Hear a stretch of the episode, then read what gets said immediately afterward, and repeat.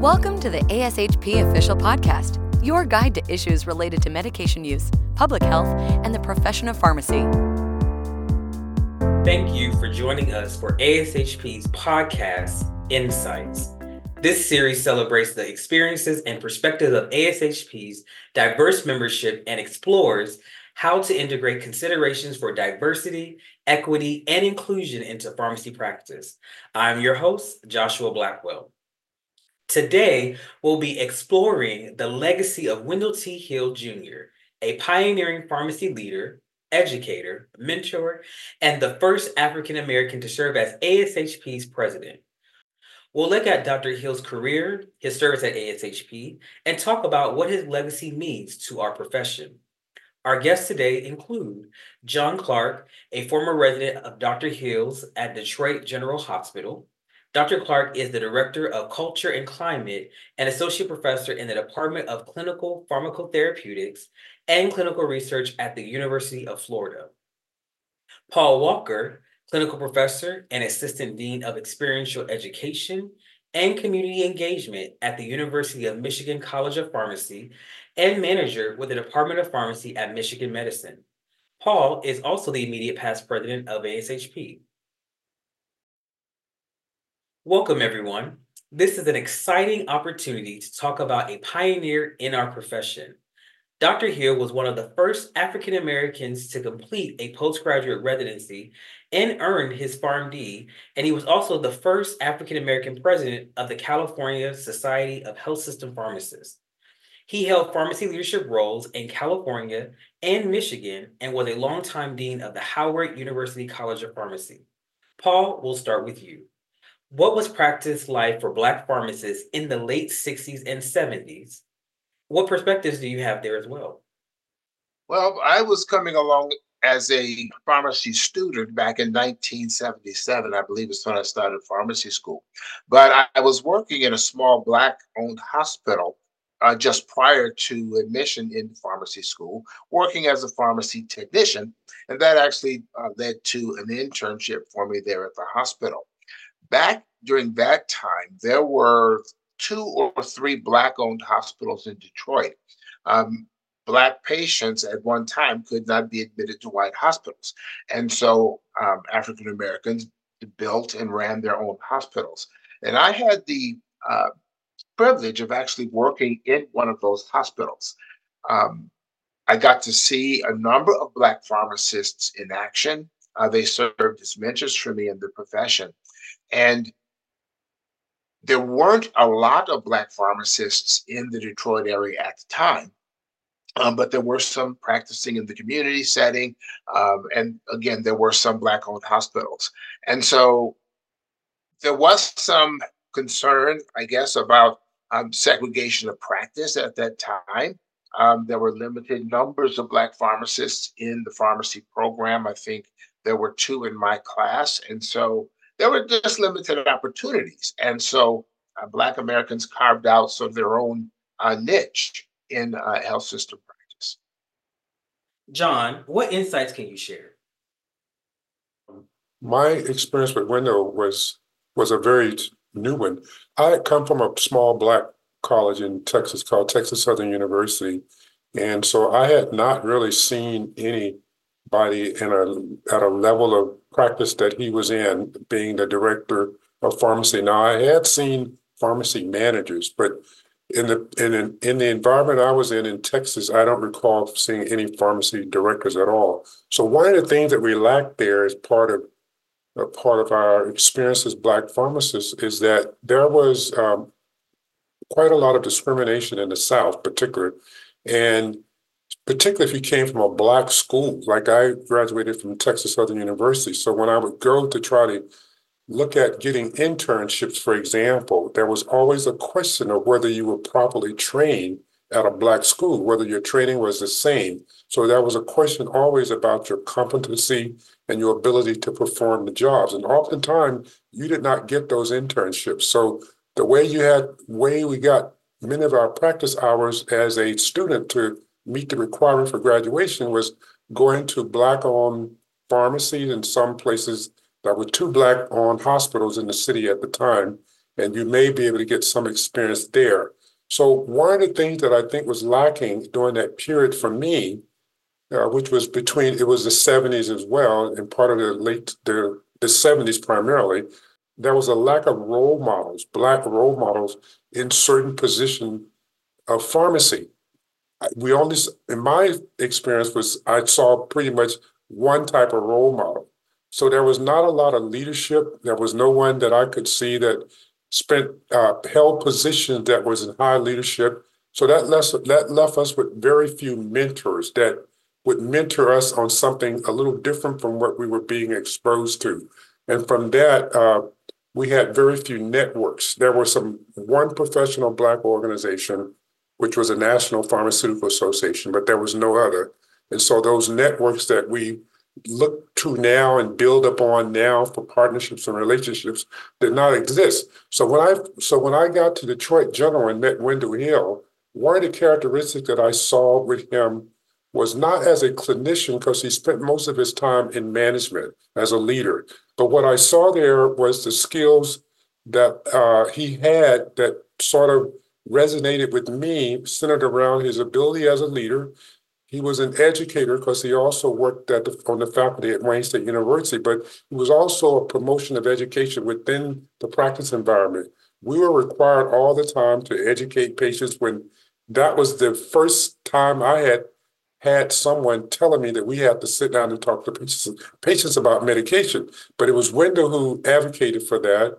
He spent a lot of time working with professional organizations in the community. So I would consider him to be a big collaborator. And in the end, I believe at looking back upon it now, that the whole purpose of what he was doing, as I interpret it today, was promoting the um, the quality of care in Black communities. Because in our case, the facility that I worked at was Detroit General, but the patient that it served was primarily the Black community. So he spent quite a bit of time instilling this.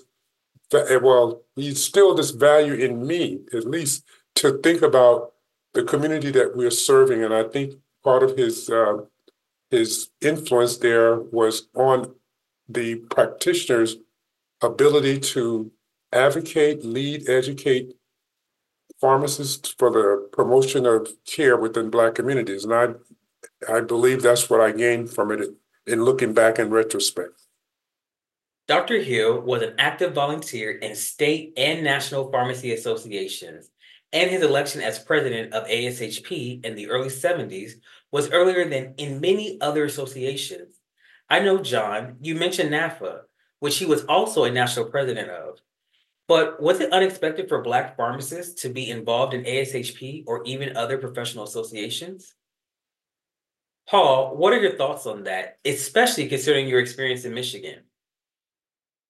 Well, one of the things that uh, John mentioned, I think, really needs to be called out, and that is that um, back in the 70s and 80s, in fact, even before that, you know, uh, Black pharmacists were at one time not welcome in the Michigan Pharmacists Association.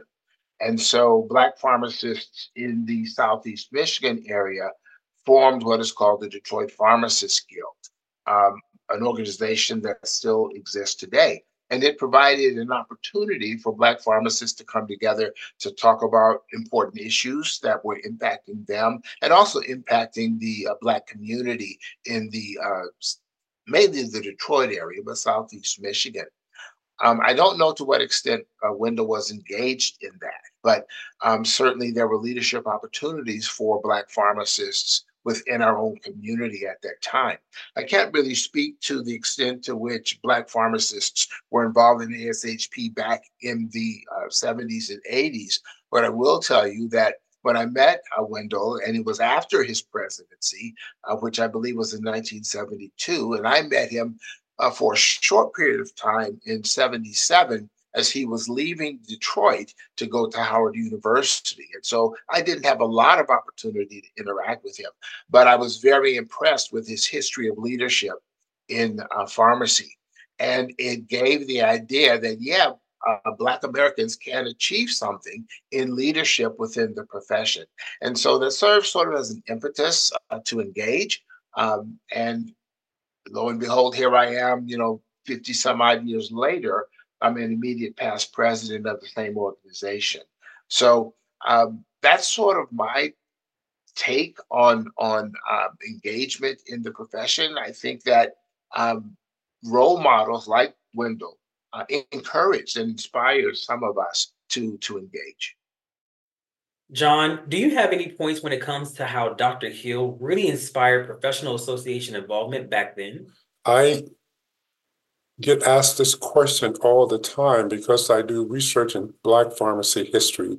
So there, there's no no proof of any resolutions, policy, or practice that may have prohibited blacks from becoming members, but it doesn't preclude the fact that they were not welcome. They were always not as welcome to be a part, and therefore they cautiously joined, and the membership growth seemed to have been very slow, as well as uh, in small numbers.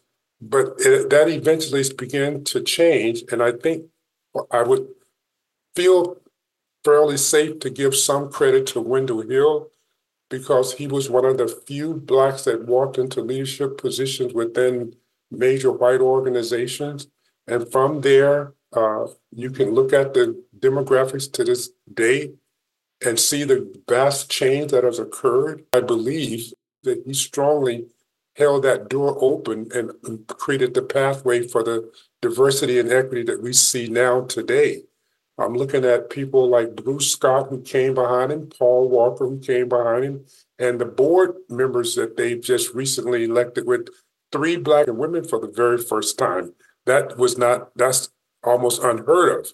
And so I believe that that impact comes from the change that we started seeing with the election of Wendell Hill as president. I feel very passionate about it and excited to see that uh, that he has been a major factor in what the diversity, the inclusion of pharmacists within ASHP. John, I agree with you 100%. And I will tell you that I'm very proud of ASHP in particular in terms of its long-standing commitment to diversity, equity, and inclusion, uh, going back well beyond uh, you know, my years in leadership within the organization, a lot of it goes back to Wendell Hill. So he uh, leaves that as part of his legacy. It's an honor to hear how Wendell T. Hill really shaped and molded different students and leaders. When you're talking about students and thinking about that pipeline, how do you think Wendell T. Hill is still influencing students today and the next generation of pharmacy leaders? I see a couple of things. And one is his presence or his role that he played in leadership within ASHP and the profession of pharmacy has been empowering to the younger generation that follows him. So he allows us to be empowered by what he's done. It's also been inspiring and very motivating. Uh, it's uh, helps us to see that we can pursue goals within the profession, that we can be uh, leaders as the same as he he was, and that is uh, to me very very important. He also seems to be able to to this day gives us if you really analyze it and think about it from his his efforts, he gives us a sense of importance uh, of the value of basically working within our profession, collaborating with our our our peers, uh, also uh, seeking out mentors. So when we get into these roles, we don't always know what we're where we're going with this. We need somebody to talk to to say, look, what do you think about this? How can I handle this? So that to me is one of the things that I think that he brings as a value to the students today. They really seek out people like Wendell. It could be it could be you, it could be me, because they they want to have a mentor, and that's what I felt about Wendell myself. I wanted to be one of his mentees, you know, just because of who he was. It also uh, it, it it helps it helps you to look at the importance of of collaborating and and with and building networks because those things that that leads to long-term relationships within your profession he used to force me to go to to the Michigan Society of Hospital Pharmacists meetings and the local group. I never wanted to go. I felt like I didn't want to be a part of that group, but he would force me to go. And, and I appreciate that to this day because the relationships that I built then, back in the 70s, I still stay in contact with some of those people to this day. So now I can understand the value of doing that because of the long-term relationships that comes from that. And I think students today seek the same thing. I can tell when I meet with them, they that I'm going to probably be a part of their life pretty much for the rest of their career. So uh, I think that for me has a lot to do with the impact that Wendell had on me as a young student and what I think continues to happen with students today. Well, my perspective would be just a little different than John's because I didn't have that personal mentee mentor relationship with Wendell. But you know, he certainly had a significant impact on students and their education through his work at Howard University. Um, not just being a role model within the ASHP, he was a leader in the academic setting. And you know his work there establishing the PharmD program, and I'm sure that he mentored and encouraged many um, students who were enrolled in the Howard Pharmacy program. So um, many of them are still in practice today. So I think through them and through the comments that John made about his impact on young people who were coming into the profession, I think that lives on. Um, and so certainly his legacy at Howard um, is something to be proud of and uh, continues as well. You know, this conversation makes me think of a quote from Michelle Obama don't ever underestimate the importance you can have because history has shown us that courage can be contagious and hope can take on a life of its own. And I think Dr. Hill's legacy truly embodies that. He was the first of many. He was not afraid. And he took time to mentor others as he served and took on leadership roles. The importance of mentorship and community really resonate with me. I'm hoping that this podcast inspires many of our upcoming leaders, Black pharmacists, and the profession in general. It is so important to seek leadership, look for opportunities, and be unafraid to climb higher. I look back at Wendell leadership. I look at the leadership that we have with health system leaders today, and I'm convinced at this point that it's crucial that you have Black leaders in healthcare uh, because they help promote not only diversity, equity, inclusion, but they also help help to promote improving access and outcomes in the communities that I think need it the most, which is the underserved Black communities. Having those Black leaders in those positions in healthcare today is almost crucial. They bring us representation. They bring us uh, a, uh, a goal to address health disparities. They even have us thinking about cultural competence. They have us thinking about uh, leadership and empowerment, things that we may, not to say we don't think about it, but having them in those roles to see them there sort of make that message uh, become more intentional. And I think that is what I believe Wendell created although we may not have been seeing it at the time to interpret it this way we look at it today, but having someone in that position that we never see often in that role is it is was was quite crucial to basically building the role models that we want to have for having uh, or him being the role model that we need to see to be able to address some of the most crucial and difficult issues related to healthcare today which has a lot to do with disparities and and all the things that affect the underserved communities. Wendell was a leader in health system pharmacy at a time when few Blacks had opportunity like that. And when I look around across our profession now and I look at the number of uh, Black Americans, both male and female, who are in health system leadership positions, from directors of pharmacy to chief pharmacy executives, and even higher on the on the ladder into the C-suite. Um, I think all of that is part of Wendell's legacy.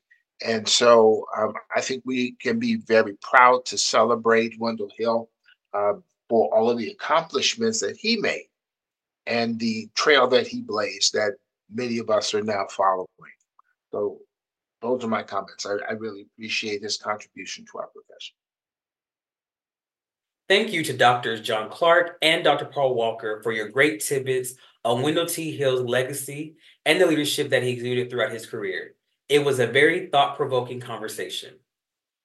Be sure to visit ASHP News Center at news.ashp.org for a more detailed story about Dr. Hill.